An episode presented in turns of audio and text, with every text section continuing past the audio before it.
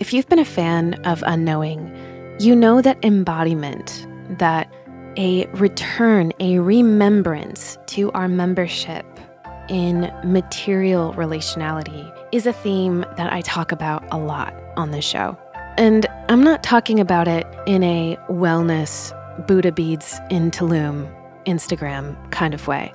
The reason it's such an important descent return, remembrance, is because it's the recovery of our agency. We cannot be agents of change. We cannot create alternatives to the domination paradigm if we are not in our bodies, if we are not in relationship. And relationship animates our passion, our drive, our desire to protect bodies and bodiliness as having an inherent right to live, breathe, to thrive. And that shared reciprocity of being, of becoming, is what drives a communal paradigm, which in turn is what fosters imagination and creativity. The capacity to not just tolerate disruption, but to move within it, to see the cracks and the crevices as the site of emergence, of possibility. That is what unknowing is all about.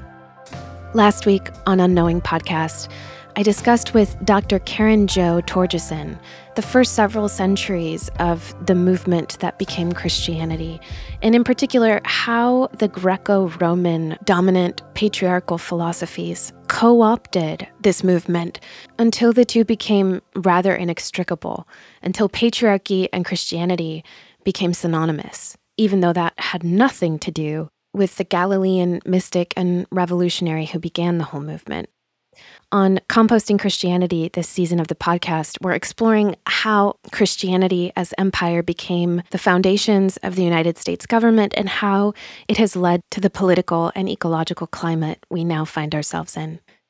So, I wanted to dig into the context a bit more, the landscape, the environment, the root system of this movement to try to understand how rerouting and rewilding the gospel stories could help us have a more communal and ecological approach to our lives, this moment, how we might compost what has been to make room for what could be.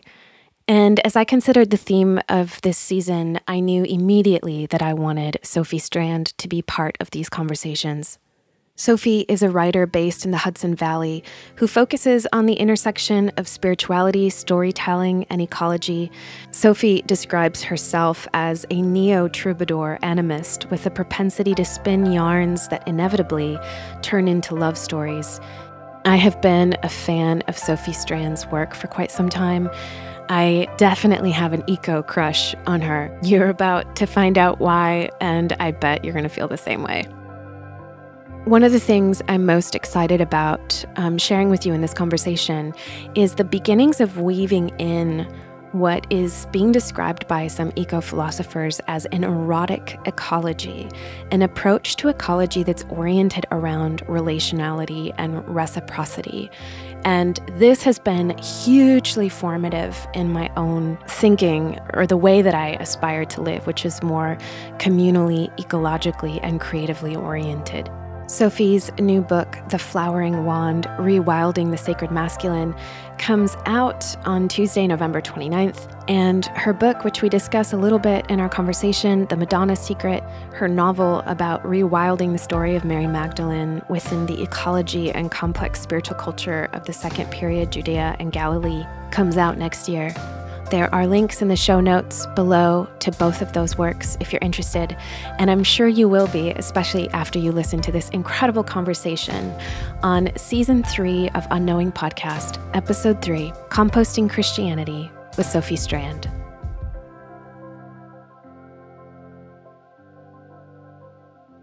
So, Sophie, we're focusing this season of Unknowing on the idea of unknowing religious empire.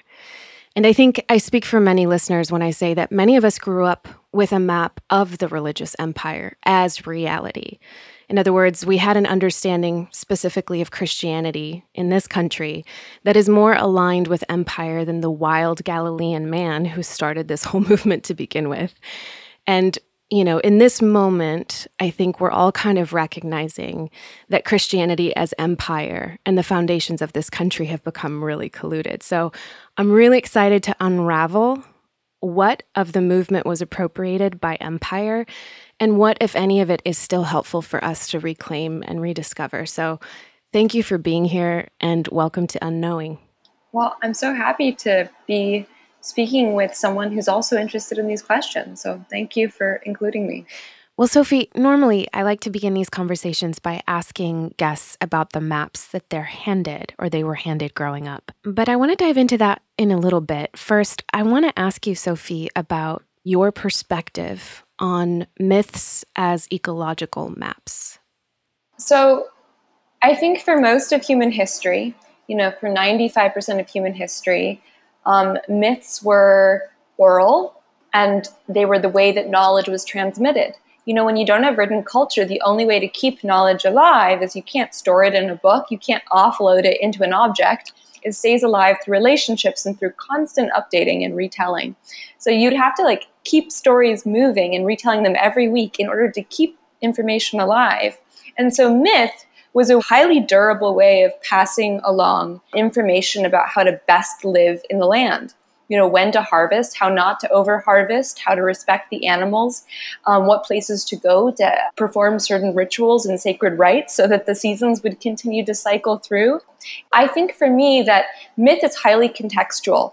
It's always responding to a specific ecology. You know, it becomes when you pour a myth, oftentimes use fungi as metaphor. And, you know, fungi, which are the mycelial branching thread like systems that connect forests below ground, they don't have a body plan. When you pour them into an ecosystem, they become a map of relationships. And I think myths function in the same way, which is they map the relationships between humans, non humans, plants, fungi, geological formations, weather patterns in a specific place. And they show all of those beings how to interact with each other in a sustainable way, how to co create an actually resilient landscape. For me, what's problematic about written culture is it pretends like you can uproot a myth from its web of relations, its context, and then transplant it into a different language in a different place. You know, when you write something down on the page, it looks like an object that you can pick up and take somewhere else. So it really uproots knowledge for extra textual kinship. And then when you plant it somewhere else, it doesn't thrive or it can be easily perverted. And so I think that it's really important to get back in touch with myth as a topology of differences, that the wisdom of one place will not easily be transplanted to another place. I was just talking with Kamea Chayne of Green Dreamer, and she was talking to me about thinking how knowledge can't be generalized, but it can be syndicated. That you can like learn from the general themes of another being's myth, another place's stories, but then you have to really freshly adapt it to the map of relationships where you're planted. And that was going to be one of my questions then was, you know, what is the proper relationship that we can develop to myths that is a more rooted approach or respectful relational rooted approach? And I know that you're teaching a class right now called Myth and Mycelium, Rerouting and Rewilding the Gospels. And I want to ask you about what prompted you to do this. What what what was it in you that was like, okay, I need I really want to take on this project? And maybe then we can kind of get into your own map of what has brought you to this point as a way to contextualize what drew you to want to reroute the story of Christianity. Well, I think the answer probably goes all the way back to my childhood.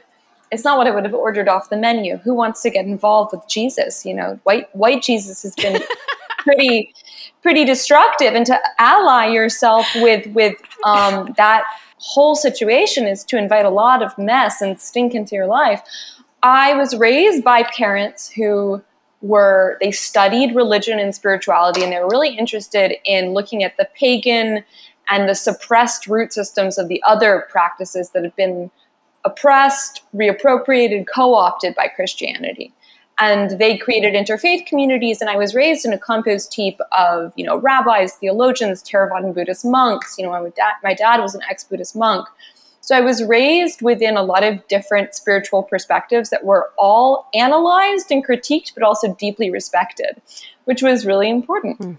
I was always fascinated, and, and there's no explanation for this. For some reason, and I was not raised by Christian parents, and we did not go to church. In fact, I asked to go to church at a certain point, and they were like, okay. I hated it. but, you know, my dad was an ex Buddhist monk working with Soka Gakkai Buddhism. My mom had been raised by pretty much like a pagan English mother who had no religion except for growing roses. And so, um, and then and then half of my family are Israeli Jews. So I had this, you know, very interesting compost heap that in the midst of that, I became fascinated with the Jesus story but not as this salvific miracle story, but as being a Shakespearean tragedy. Like, mm. it seemed to me to be deeply tragic, and the way that we were fetishizing his death was obscuring the actual complexity of his teachings, and that he had become like a death cult when he had been a person who seemed to be radically, centrally, ecologically alive. And that seemed very tragic to me. And I was fascinated with that as I grew up. I have a genetic illness that's incurable, but it didn't kick in, and we didn't know I had it until I was visiting family in Israel, and it kicked in at 16, just like overnight, and I became pretty much life threateningly ill. And so there's some strange magic whereby falling so ill in Jerusalem, having had this upbringing of all of these different stories melting and melding inappropriately in the compost heap, stitched me into needing to rehabilitate that story. And, you know, I, I studied with Bruce Chilton at the Jesus Seminar at Bard College. I read deeply and intensely. I listened to everybody. I, I wrote, you know, my heroes and my scholars and spent a long time just thinking about how does this story, this tragedy of a man who's just beginning to hone his teachings becomes fetishized and co-opted by empire. How does that happen? And I'm mostly a fiction writer, and the way that I really approached it first was through a novel, which will come out this following spring, which is a retelling of the Gospels from Mary Magdalene's perspective. But really, you know, I feel like there have been a lot of Magdalene novels that are unfortunately turn her into a white Celtic priestess or a sex priestess. Mm. And they're pretty anti Semitic, to be honest. And I'm going to finally push back against that, which is, you know, Miriam is a Jewish name. In all of the early first stratum texts we have, Miriam was a Jewish, wealthy follower of Jesus. She may have been his partner or his companion or wife. And I wanted to reroute Miriam, the Magdalene, as a um, spiritual teacher, someone engaging in the Judaism of the time period, someone who had been oppressed by the Roman Empire and seen her people killed repeatedly. And what would that mean to root her back into this ministry, this combative, anti imperial, almost anti agricultural peasant ministry? Mm. So I wrote a book, a fiction book, and it's the, the nonfiction work and the teaching has come much later, and I never would have expected to land there because I think oftentimes fiction is the best way to compost things, to retell them. Because we can't reach back and take these teachings from Galilee in the Second Temple period and pretend like they'll be necessarily nourishing to us right now. But we can use modern science, we can use our own social situations, our own invasive species and foxes and mountains outside our house to begin to ask questions inspired by these older texts. Mm. There's so much in what you just shared that I'm geeking out about. So I will do my best to kind of focus it in. But I love that you describe Jesus as this wild magician of his time, deeply rooted in his context and environment, and in the reclamation of the oral tradition as weaving what binds our reality to relationship in our environments. So as I'm, you know, trying to focus this season on how did how did the contents become disconnected from container? How did we begin appropriating? How did empire begin appropriating this message? Is it your view that the moment that the oral tradition became one of text, did that shift us from participants of the divine story into worshipers of a sacred text? Is that one of the co-opting moments that you talk about? Um I think that in the grand theme of scripture and knowledge transmission, that holds, but not for Jesus. I think the minute Jesus is killed by empire and his followers begin to have different interpretations and then interact with empire in different ways. You know, Jesus gets co opted within a day of his death. Mm. You interrupt his story, and it's immediately it falls apart which is what's interesting about it is he just hadn't been teaching for that long. I think people don't understand that is that you know he had hardly matured his teachings. He had just broken with his teacher john the baptist and was just beginning to refine how his message was different from his teacher's message. There just wasn't enough material yet. There wasn't enough of a root system to maintain a coherent message. There were too many different followers with their own ideas about what was going to happen. And then of course there's so much violence. Mm-hmm. I oftentimes say that one of the big breaks between John the Baptist and Jesus is that John the Baptist is predicting an eschatological apocalypse, a kind of a metaphysical apocalypse, and Jesus is predicting a historical apocalypse. Mm. And he's correct because by 70 CE, the Romans have come in, they've wiped out, I think, like 90% of the Jewish population. They've burned the temple. There's been the mass suicide at Masada. And then you had these massive massacres of the Jews in Alexandria, where a lot of them had gone to escape the Roman Empire. Mm. And so you have an apocalypse. You know, you have all of the people that these people would have known killed and dead. So in this moment in time, when everybody you know is being killed, it's hard to see how that story can get through the bottleneck intact. And when it comes out the other side of the bottleneck of this genocide, the Romans pick it up rather than the Jews. Talk to us then about where and what happened to the potentiality of that rooted story. Did it survive? I mean, is there a version of this story that we can rediscover and particularly around your work with Mary Magdalene, which is obviously an incredibly countercultural perspective that this woman is at the center of the gospels yet she gets written out. Yeah. So, can you tell us a little bit about where did that mycelial nourishment go underground and how can we rediscover it then? Mm, yeah. So at the time of the Nicene Council, there were hundreds of Christian gospels and texts, and they decided that only the most rigid ones that most conformed to what the Roman Empire wanted to disseminate as Christianity would be included. So what people don't understand is like the gospels are what the Romans, you know, cherry picked from a biodiversity of competing gospels and perspectives. Mm-hmm. And the great thing is in the past 50 years, we have found a lot of these texts and a lot of them that had been ignored have been translated and have been lifted up by scholars. But we're suddenly seeing, you know, oftentimes they're called Gnostic texts. But the new idea of Gnosticism is very problematic. It's like I oftentimes say that Gnosticism is just like, what if right now there was a massive inquisition against alternative ways of knowing, and you went to your local New Age bookstore and you took every single book and you put it in a bag and then you buried it. And then we unburied these thousands of years later and said that everything in those texts was agreeing with each other and was from the same religion.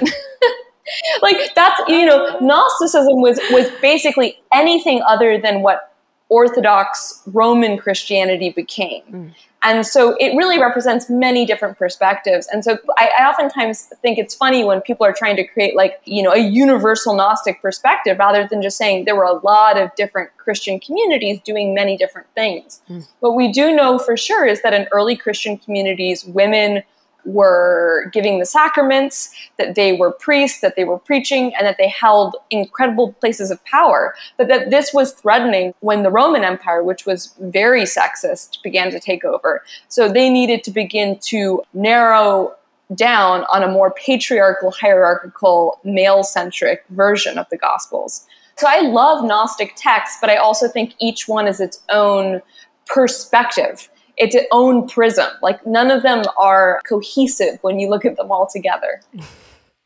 Well, that's the curious thing about that organizing principle of the Roman Empire, right? Which in essence is just transplanted its pyramid of power over into, or I should say, co opted Christianity into its pyramid of power over, as opposed to what feels like the wild mycelial perspective of the gospels that you're bringing, including the so called Gnostic gospels, which is that it's ecologically unfolding in a power with dynamic. It's not containable. We can't put a clean label on it, we can't give it a clean category.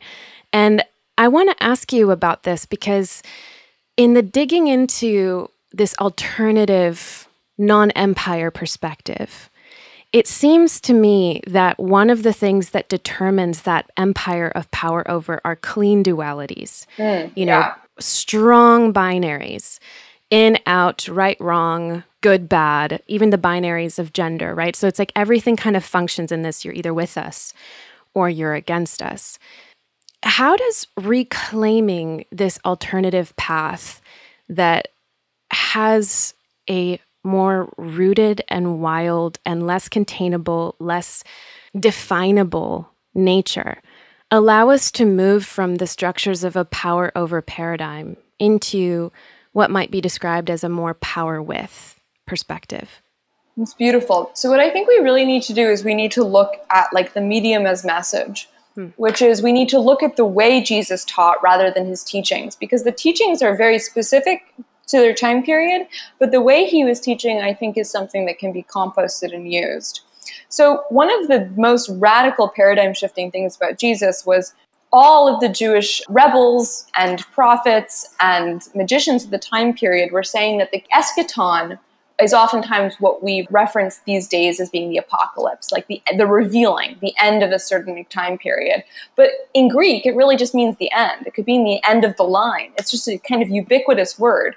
So if you think about the Jewish people who have been subjected to exile and to multiple different oppressive empires, when they're saying, when is the eschaton? They're saying, when is the end of this experience where we feel like we're in dissonance with our God, mm. where we believe our God is just, but our experience feels very unjust and there's a lot of friction? When is this going to end and things are going to be made just and fair again? Mm. So to say, when is the eschaton going to come means when are things going to feel fair again? So this is really, really high stakes in Jesus' time. I mean, I oftentimes say when Jesus was four, probably with a lot of blurriness about when that actually was, um, there was a rebel called Judas who revolted against the Roman Empire, and the 2,000 women and children and men were crucified and left up screaming for days outside of Jerusalem as a kind of like I told you so. Hmm. So we're so focused on this one crucifixion. Crucifixion was ubiquitous. Yeah. And also, like, the Romans were coming into people's villages and raping people and killing people for sport all the time. I mean, violence was everywhere. So when you were saying, when is the eschaton? It's not a spiritual quandary. It's like a physical need, saying, like, when is this violence going to end? And so it was very dangerous to say it's going to happen now or then because, you know, you could be wrong. So the safest thing to do was what a lot of teachers were doing at the time, which is saying it's coming soon. Soon is a very plastic term. so John the Baptist is saying the kingdom is coming soon. So that's pretty safe. And the interesting thing is he has a very top-down organization of his way of teaching. Like you have to go to him to receive the baptism. Right. He's the person teaching. He's the person preaching. So it's very easy for Herod Herod Antipas, who's colluding with the Roman Empire because he wants to be king. He's not of a Davidic lineage. So he wants to be king of the Jews, but he doesn't have that covenant of being of David's line. So he's kind of thinking that he could become a king if he allies himself with the Romans, which is understandable. I mean, collusion in a time of violent empire is understandable. It's a technique of surviving. Right. But Herod doesn't like people who are pushing back against that. And he sees John as being very dangerous. And it's easy to kill John's movement because it's hierarchical. John is at the head of it, mm-hmm. and you literally cut off John's head and it's done. Jesus sees this. It's really interesting to think of Jesus as a man who changes his mind and has evolving beliefs. So he was obviously baptized by John and believed in baptism and was part of this experience it's interesting to like look at the things that come up again and again because they're probably the closest thing we have to some kind of historical accuracy. So Jesus and John are combined and included with each other in the earliest stratum of text. So Jesus was probably associated with John's baptismal immersing, I would say, his immersion practices. But Jesus saw when John was killed that whatever John was saying was wrong. Hmm. You know, God was not going to come in with a sword and save everyone. No savior was coming. And so Jesus did two radical things that I think can really teach us a lot right now, which is he said, you know what? Top down organization doesn't work. This is going to be decentralized. So what he did is he started teaching in a way that other people could begin to teach like him. He said, everybody go and heal and don't bring anything with you so that you're dependent on the people you heal with. So heal people and then eat with the people you heal. Like that was his teaching. And actually, if you look at the Gospels, like, so the most conservative version of these stories, he never says, go in my name or go in God's name. He never says you have to pray before you do it. He just says, go and heal and don't bring anything with you so that you're creating this reciprocity. So you're weaving yourself into community. So you have to create community as you go along. Mm. And so that means John Dominic Crossan, who is one of my favorite historians of this time period, says that means that so news traveled more slowly than it does now in a digital era. So Jesus would have been killed in Jerusalem, and it probably would have taken about eh, maybe could anywhere from 10 to 30 days for the news of his death to spread all the way up into northern Galilee. And during that time period, people are still doing all of this stuff.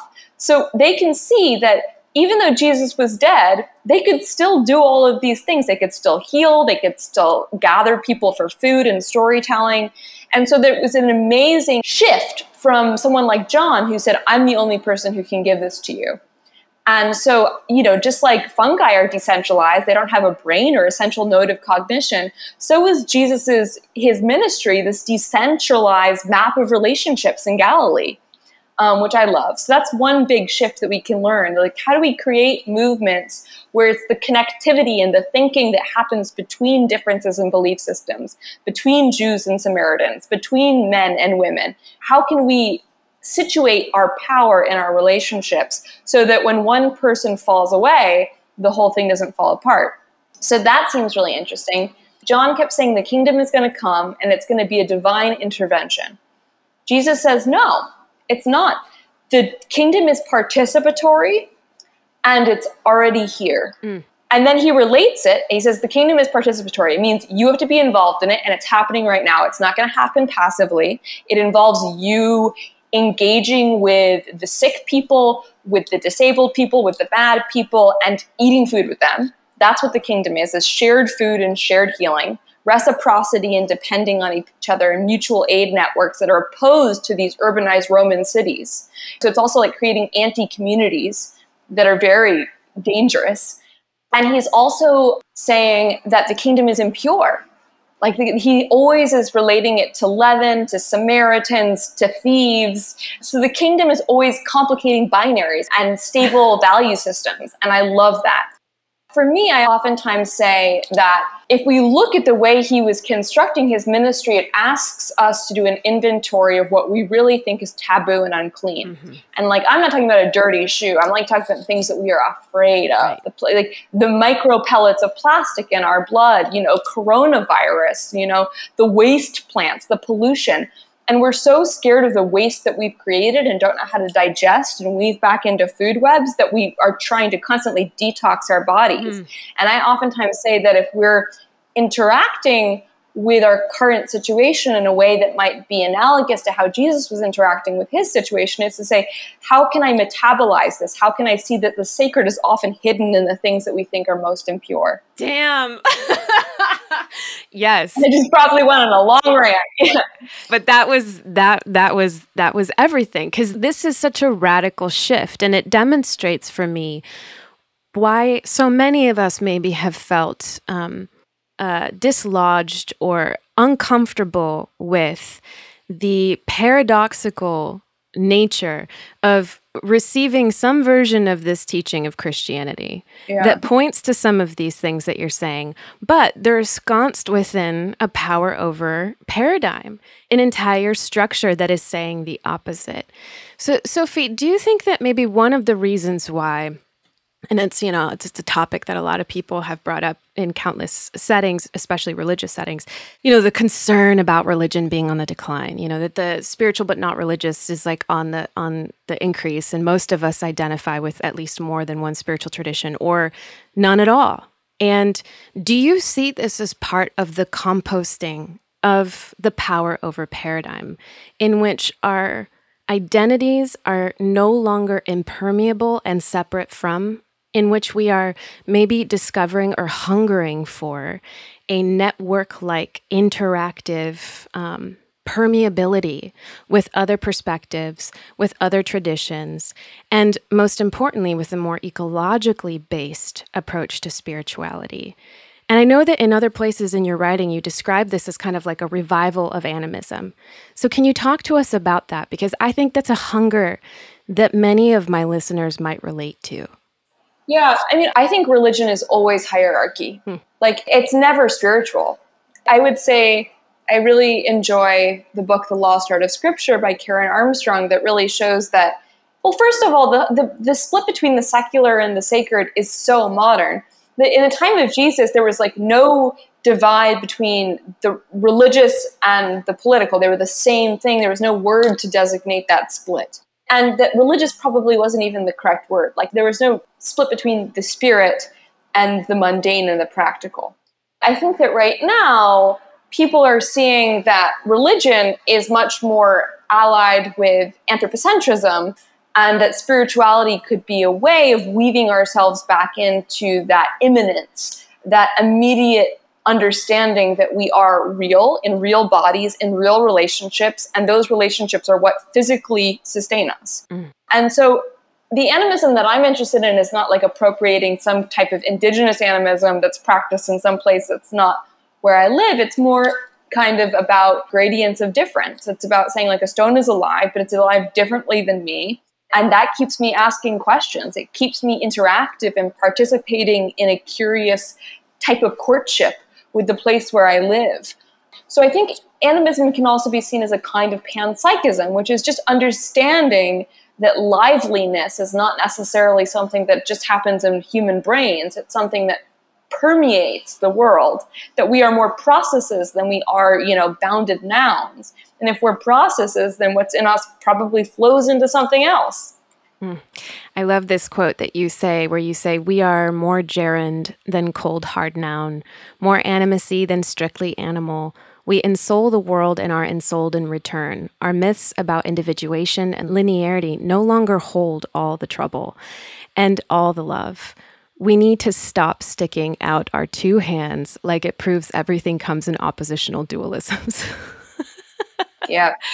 I just don't, it doesn't happen in nature that much at all. I, I really appreciate this shift, right? Which is to apply this ecological lens as the posture, the process with which we seek to engage, which is relational. And I'm a really big fan of Andreas Weber. I actually was just talking with him. He just um, gave me a lovely quote for my book. He's one of my favorite writers. Oh my yeah. God. Deep, deep respect for him. Um, but in his work, yeah. Matter and Desire and Erotic Ecology, Whew. He, yes. Yeah, I mean that that is a whole spiritual experience in and of itself. But what I appreciated was this reclamation of the word erotic yeah. as meaning um, deeply relational, deeply embodied and present as relationship, as a system of relationality. In other words, we don't understand ourselves as separate beings who are, you know, in this kind of like chosen dance, but rather we are already in the flux of this relational unfolding story, and that that presencing to that reality is erotic. And I, I felt kind of a shift occur in me as I read that work, or, or as that work read me. I don't even know how to describe what the process of reading that book is. It's so deep. But, you know, noticing how even within my own explorations, within what is considered contemplative or mystical circles of spirituality, there's still appropriating a hierarchy. There is still a power over dynamic by which some have been given this special, like spiritual transmission, and then you kind of follow in their steps, and they are the wisdom teacher, and we all worship them. Or even with mystics, I've noticed how a lot of people enshrine and worship mystics who have gone before us, uprooting them from their, you know, particular time and place and giving them this special power as though that same power isn't available to us now to live with that level of oneness. So there's been this sense of discomfort for me around this ongoing sort of habit of creating these hierarchies of power. And Andreas Weber's work and your work as well seems to be opening up a new understanding of relationality, one that he describes, that you describe as erotic. So tell us about what comprises this erotic way of life.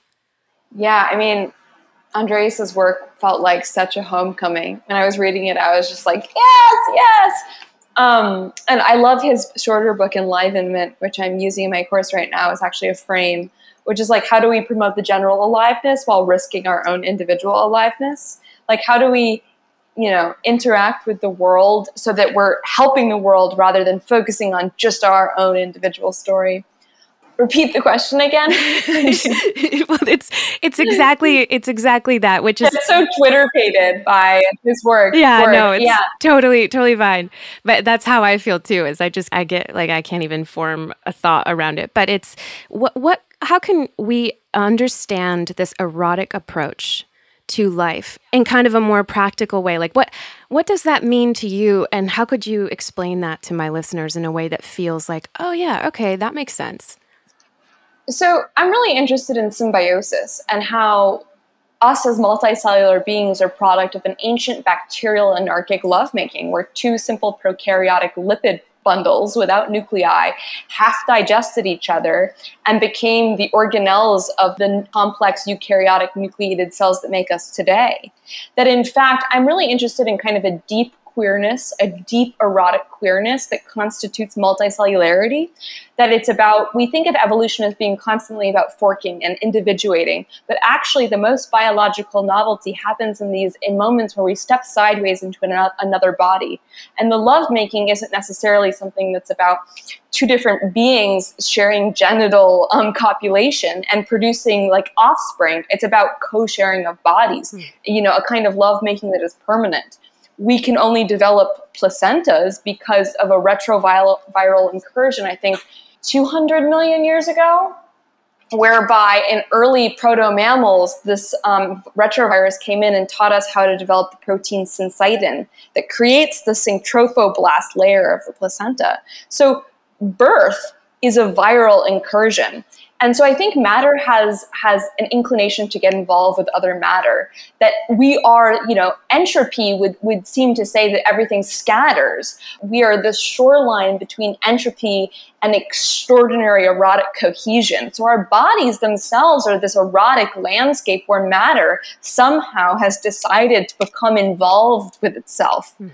Um, sometimes I often think that you know, when I go to a certain place, I think it's because I have the inclination to go there. But there could be carbon in me that wants to visit carbon in that river that's, you know, been divided for aeons, but once shared a galaxy. So I am the vehicle providing the travel that facilitates a reunion, a material re- reunion well below my own perceptions of what I'm doing.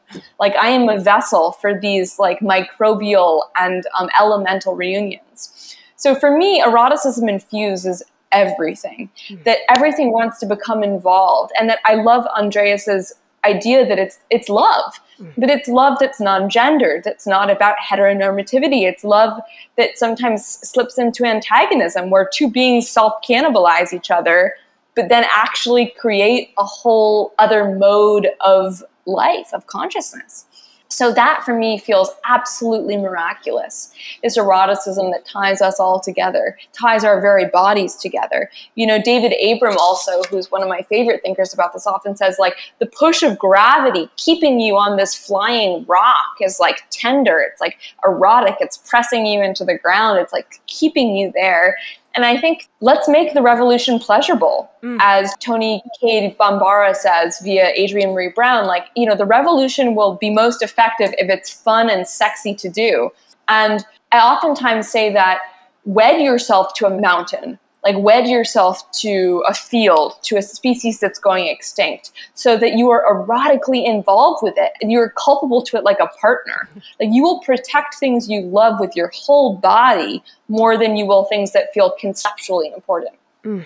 What strikes me about what you're saying in this description of the erotic life as the presence filled, participatory, pleasurable gift of being alive and gifting our lives yeah. is that it delineates that very same shift of power over that we're talking about in systems of power historically into even how we relate within our own bodies. Yeah. In other words, that we are shifting out of the power over mentality or I guess paradigm that teaches us that our mind or our thoughts are somehow separate from our body.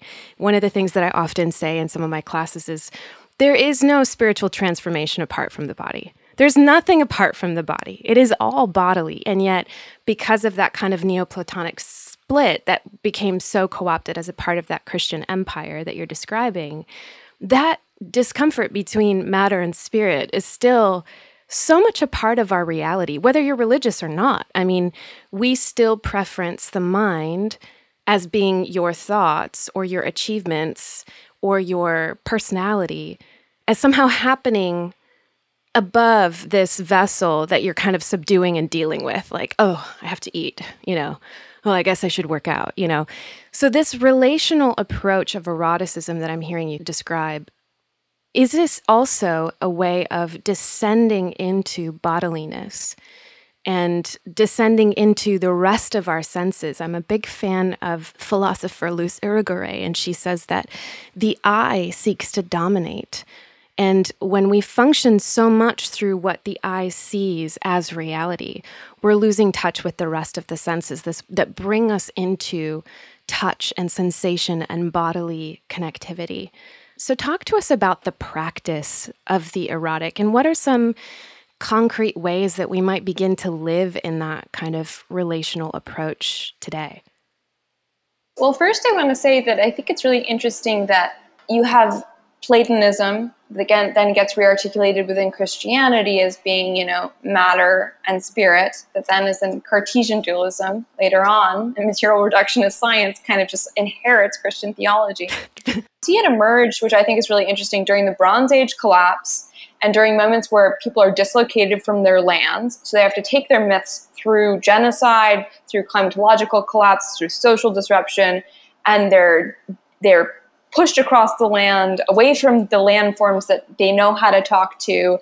And I think that if you think about cultural bodies as also operating like physical bodies, if you think about cultural somatics, you know, it's Resmaa Menakem who says, like, you know, over time, trauma becomes culture. I'm a survivor of pretty intense abuse, and disassociation is a way you survive. So taking the mind out of the body is a way of surviving massive trauma. So I sometimes think that the way that all these cultures responded to plagues and to volcanic eruptions and, and droughts and famines and wars that were all happening pretty much within like 200 years was to create this split. Mm. And that's actually the time when you see the Canaanite alphabet and the Canaanite alphabet doesn't have vowels, which means it depends on breath and extra textual information. Hmm. So it's not really like an alphabet, which is super interesting. It functions for a long time, needing the web of relationships that give you the context to even read it. And then, with the Bronze Age collapse and all of these disruptions, what you see is the Greeks create the Greek alphabet, which has vowels. And when you have vowels, all of a sudden you can use your alphabet to colonize other languages and other people and write them without any extra contextual information. And suddenly you don't need any breath. You don't need any outside information to be able to pretend like beings, processes, or objects on a page. And of course, it's that shift into chirographic culture, that conceptual shift into reification that allows for Socrates and Plato. Even though Plato demonizes writing, he's still using writing which is so interesting. So I do think that we see this split happen as a kind of trauma mechanism that's understandable and we can have compassion about, but that right now our imperative may be to, you know, heal that, mm. to heal that divide that's existed for so long.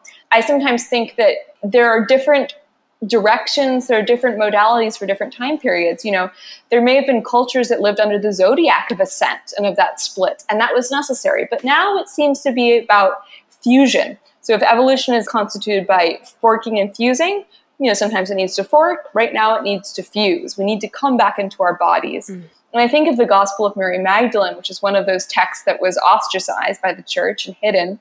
It's complicated because it does seem to demonize matter, but it also says sink back into the roots. So I like to have a composting of the Gospel of Mary Magdalene, where Jesus keeps saying in that Gospel, you have to get back into your root system. You have to sink to the roots, sink back into the one. And I, I, like to look at that and say, like, it's saying you need to sink back into your body and start thinking with your entire somatic um, web. And even beyond that, you know, if we think of how a spider actually thinks with its whole web, and if you damage a part of its web, it acts like it's actually had a traumatic brain injury. Um, and neuroscientists are beginning to find basically there's an extended cognition through that whole web. We also think through our whole web through every fungal, viral, microbial, insect, geological being within a, like a five mile radius. That's our web. Mm. And what if we could think with that whole and feel with that whole extended body? Like pull a string and feel the vibration coming back from an oak a mile away. Mm. And so I think it's about coming back into our bodies, but not in some kind of atomized new age wellness way mm-hmm. where it's like self care and like lathering in lotion. it's more about finding a place in the landscape that needs the press of your foot like an acupuncture needle. Mm. Like every foot activates 300 miles of mycelial fungi. You're sending messages, you know, into the land. We're so focused, you know, with psychedelic culture on extracting medicine and taking the medicine to make ourselves better so that we can be more productive within society. But what would it mean to be the medicine to your landscape? To say there is a place that needs my foot. There's a place that needs my body. I'll drop into my body, but then I want to be the place where other beings drop back into their bodies. Mm.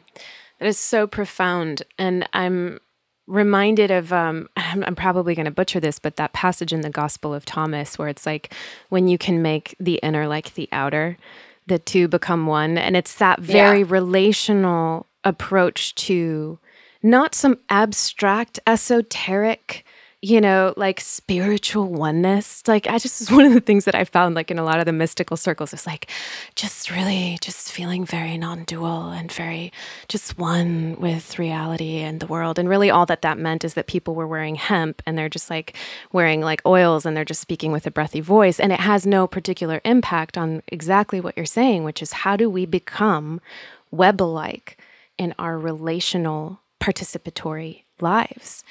One of the things that I struggle with, Sophie, is, and I'm sure you encounter this a lot, as I've been on this path of transition of composting what was formerly known as Christianity, or what what was the Christian map that I grew up with, which obviously was entirely empire oriented.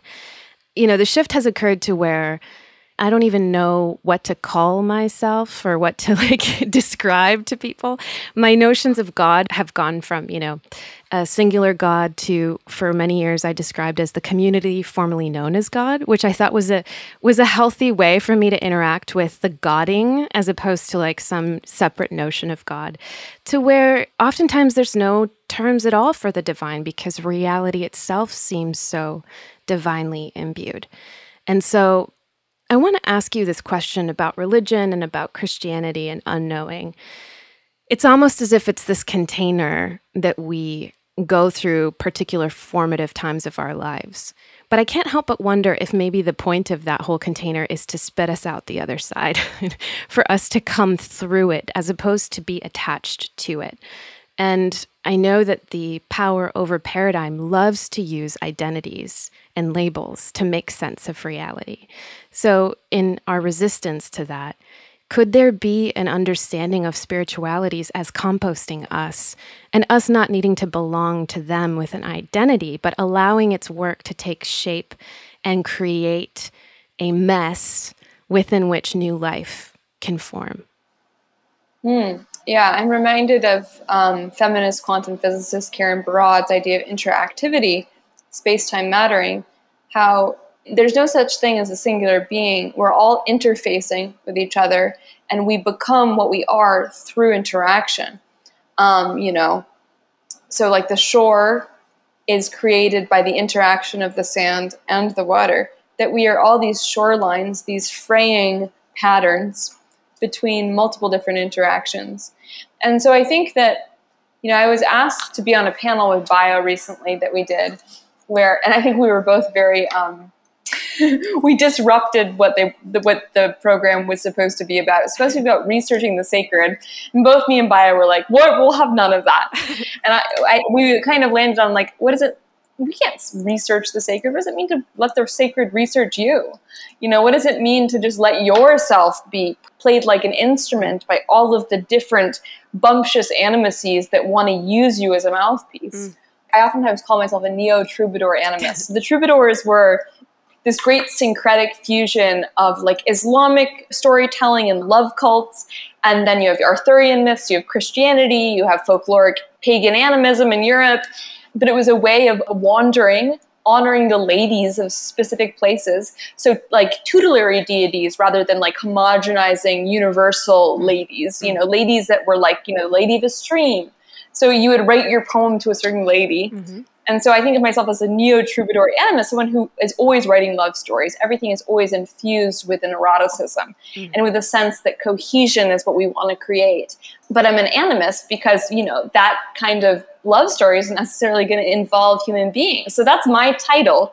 But I also think that as someone who has very serious illness, that is, can create unexpected breakdowns, shifts in my entire plot line that I've devised for myself, I realized that the most important thing is to be available to let go of your story and your title and your to let things change. You know, Octavia Butler says in the parable of the sower, God has changed. And that feels most accurate, which is just in order to survive chaos, you have to be light of foot. You have to be able to improvise. Hmm. And right now, we're seeing so many different escalating crises, be they climatological or political or social or economic, that it's not about trying to predict exactly what's going to happen because you could predict wrong and then be in a totally disadvantaged position. It's rather to create the musculature for change, mm. to create a kind of athleticism and dancing fluidity so that when something unexpected happens, you can flow with it. I couldn't think of a better endorsement for unknowing than what you just said. But to be servants of change, or I should say lovers instead of servants, lovers of change, to be in relational reciprocity with what is always emerging and shifting in us feels like such a powerful invitation. And, you know, as we close here, Sophie, I I'm also a fan of the poetry that you write because it feels like another expression of of everything that you're teaching. And I can't wait to read your novel as well on Magdalene, since, as you know, I'm a big Magdalene fan too. So I wondered if you would be willing to close with a poem. I had one in mind, but as I'm li- listening to you speak, I, I kind of feel like I'd rather just let you choose something in the moment that feels right to you. Hmm. Well, I just wrote a poem. I could share a poem I just wrote. It's a little intense. I'd love that. Yeah, let's do it. Okay, let's see. Let me see if I can find it. Yeah, here we are.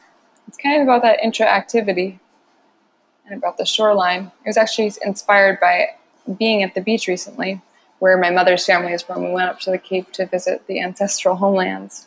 So this is called The Lack. Shore gnawed by the uneven saw of storm disrupted waves. Seals caw and gulls bark through spray that throws salt across each sound, translates the vowels of one species' love song into the hard stop of another's mortal rattle. A bottle at my feet, stoppered green as an organ that no longer participates in any body, uncorked a note like a sheet of dew dissolves as I read, here is an absence. Study its shape. Trust the precision of this lack. It cannot be lost or held. It is a loss I give you that longs to be filled with sea, sand, with me. It will hurt, but know this lack, this empty bottle is to you, future beloved, my summons. Wow. What a profound articulation of the longing that we all share and this longing as that erotic drive for connectivity and relationality. And Sophie, thank you so much for your offering of your enlivenment in this world in all of its relational web like wholeness and the ends of which we have no idea how long and how far these reverberations of you will will travel but i want to say that from this end of the spider web your work has meant a lot and has impacted me greatly so thank you well thank you and we're both part of the same web now be it mycelial or arachnid sending vibrations. And I'm very honored to be woven into this ecosystem. Thank you for all of your incredibly thoughtful, um, spiritually rooted questions. Thank you, Sophie. So, we're learning how to compost our maps from being documents that delineate our identities as uprooted, transplanted ideas of separateness and choosing unknowing instead, as a return into a remembered, rooted relational wholeness. Here are a few pieces of true North wisdom that I'm taking from this conversation. There is so much to metabolize from this conversation, but I really had an aha moment when Sophie described the differences between John the Baptist's movement as being centralized and hierarchical versus the Jesus movement, which was um, non centralized and non hierarchically, almost spore like in its organization. Sophie said, How do we create movements where we can situate our power in our relationships? And I, I really think that this is powerful. the recognition that the kingdom is participatory, it's here, or that at least that was the message. I do feel that that's something that we can digest and metabolize, even as we face such political and ecological tragedies and catastrophes. I'm reminded of the work of Rebecca Solnit in her book Hope in the Dark, where she writes that those who are optimists or pessimists are operating from a certitude, and that True revolution happens when you are willing to be uncertain about the future because there is where hope lies.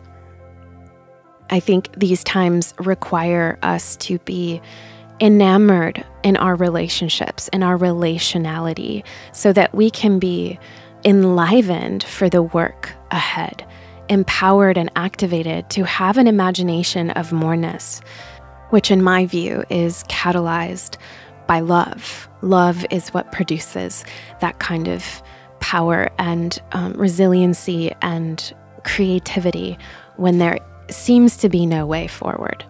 Second piece of True North wisdom we are more processes than we are nouns. I love this um, reframe of identity as understanding ourselves as um, vehicles. I loved when Sophie talked about the opportunity of recognizing that perhaps a craving or a longing that exists within us is actually about carbon wanting to meet it with carbon that had been separated, you know, millennia ago. I thought that was the most poetic and erotically beautiful description of the communal orientation of a larger sense of selfhood. This co sharing of bodies. I really, really appreciated when Sophie said, What if there is a place in a forest that requires my foot, the placement of my foot as acupuncture? And I think what I appreciate about that is that it's such a um, powerful visual and tangible invitation to reorient our approach to ecology, to really see that meeting point, that that touching and permeability and commingling as the place within which love and possibility can emerge. Because entering into an encounter with the more than human world in that way is going to change you. it is going to change us. We will be different kind of people when we are people who are in relationship with the more than human in, in that way. Final piece of True North wisdom. I really appreciated how Sophie brought up Octavia Butler saying God is change. So, in so many ways, Sophie invited us to be disrupted, to be people who can be disruptible, to be open to change and disruption, to unknowing, to move in those fluid spaces, in the cracks, in the ruptures. And that is creativity. And I think that really expresses why I have had such a core focus on creativity on the Unknowing podcast, why I'm constantly reminding everybody who's listening that you're makers, that we are artists, that we are making something with each choice that we make in our lives, and that we have an opportunity to be wild in that shared creative flux. As Sophie said, you know, to think about our enlivenment not as a, a an individual trajectory of like, what do I need to do for my enlivenment, but rather to think about enlivenment for the whole, as the whole. What can we give for the enlivenment of this earth? That's it on today's episode. Next week on Unknowing Podcast, we get to talk about one of my favorite mystics, French paleontologist and priest Teilhard de Chardin, with my dear friend and mentor Ilia Delio, exploring how his work may help us compost Christianity into an orientation toward matter as mattering very much. That just never gets old. you know what else matters is your support. Unknowing Podcast is brought to you entirely by the generosity of this co creative community, this spore like organization that we are trying to foster together to keep the Unknowing podcast going. If you'd like to make a tax deductible donation or if you'd like to become a patron, you can check the show notes to find out more information. Finally, as you know, I always like to close each episode with a little bit of poetry. These lines are from Sweet Darkness by David Whyte. Sometimes it takes darkness and the sweet confinement of your aloneness to learn anything or anyone that does not bring you alive is too small for you.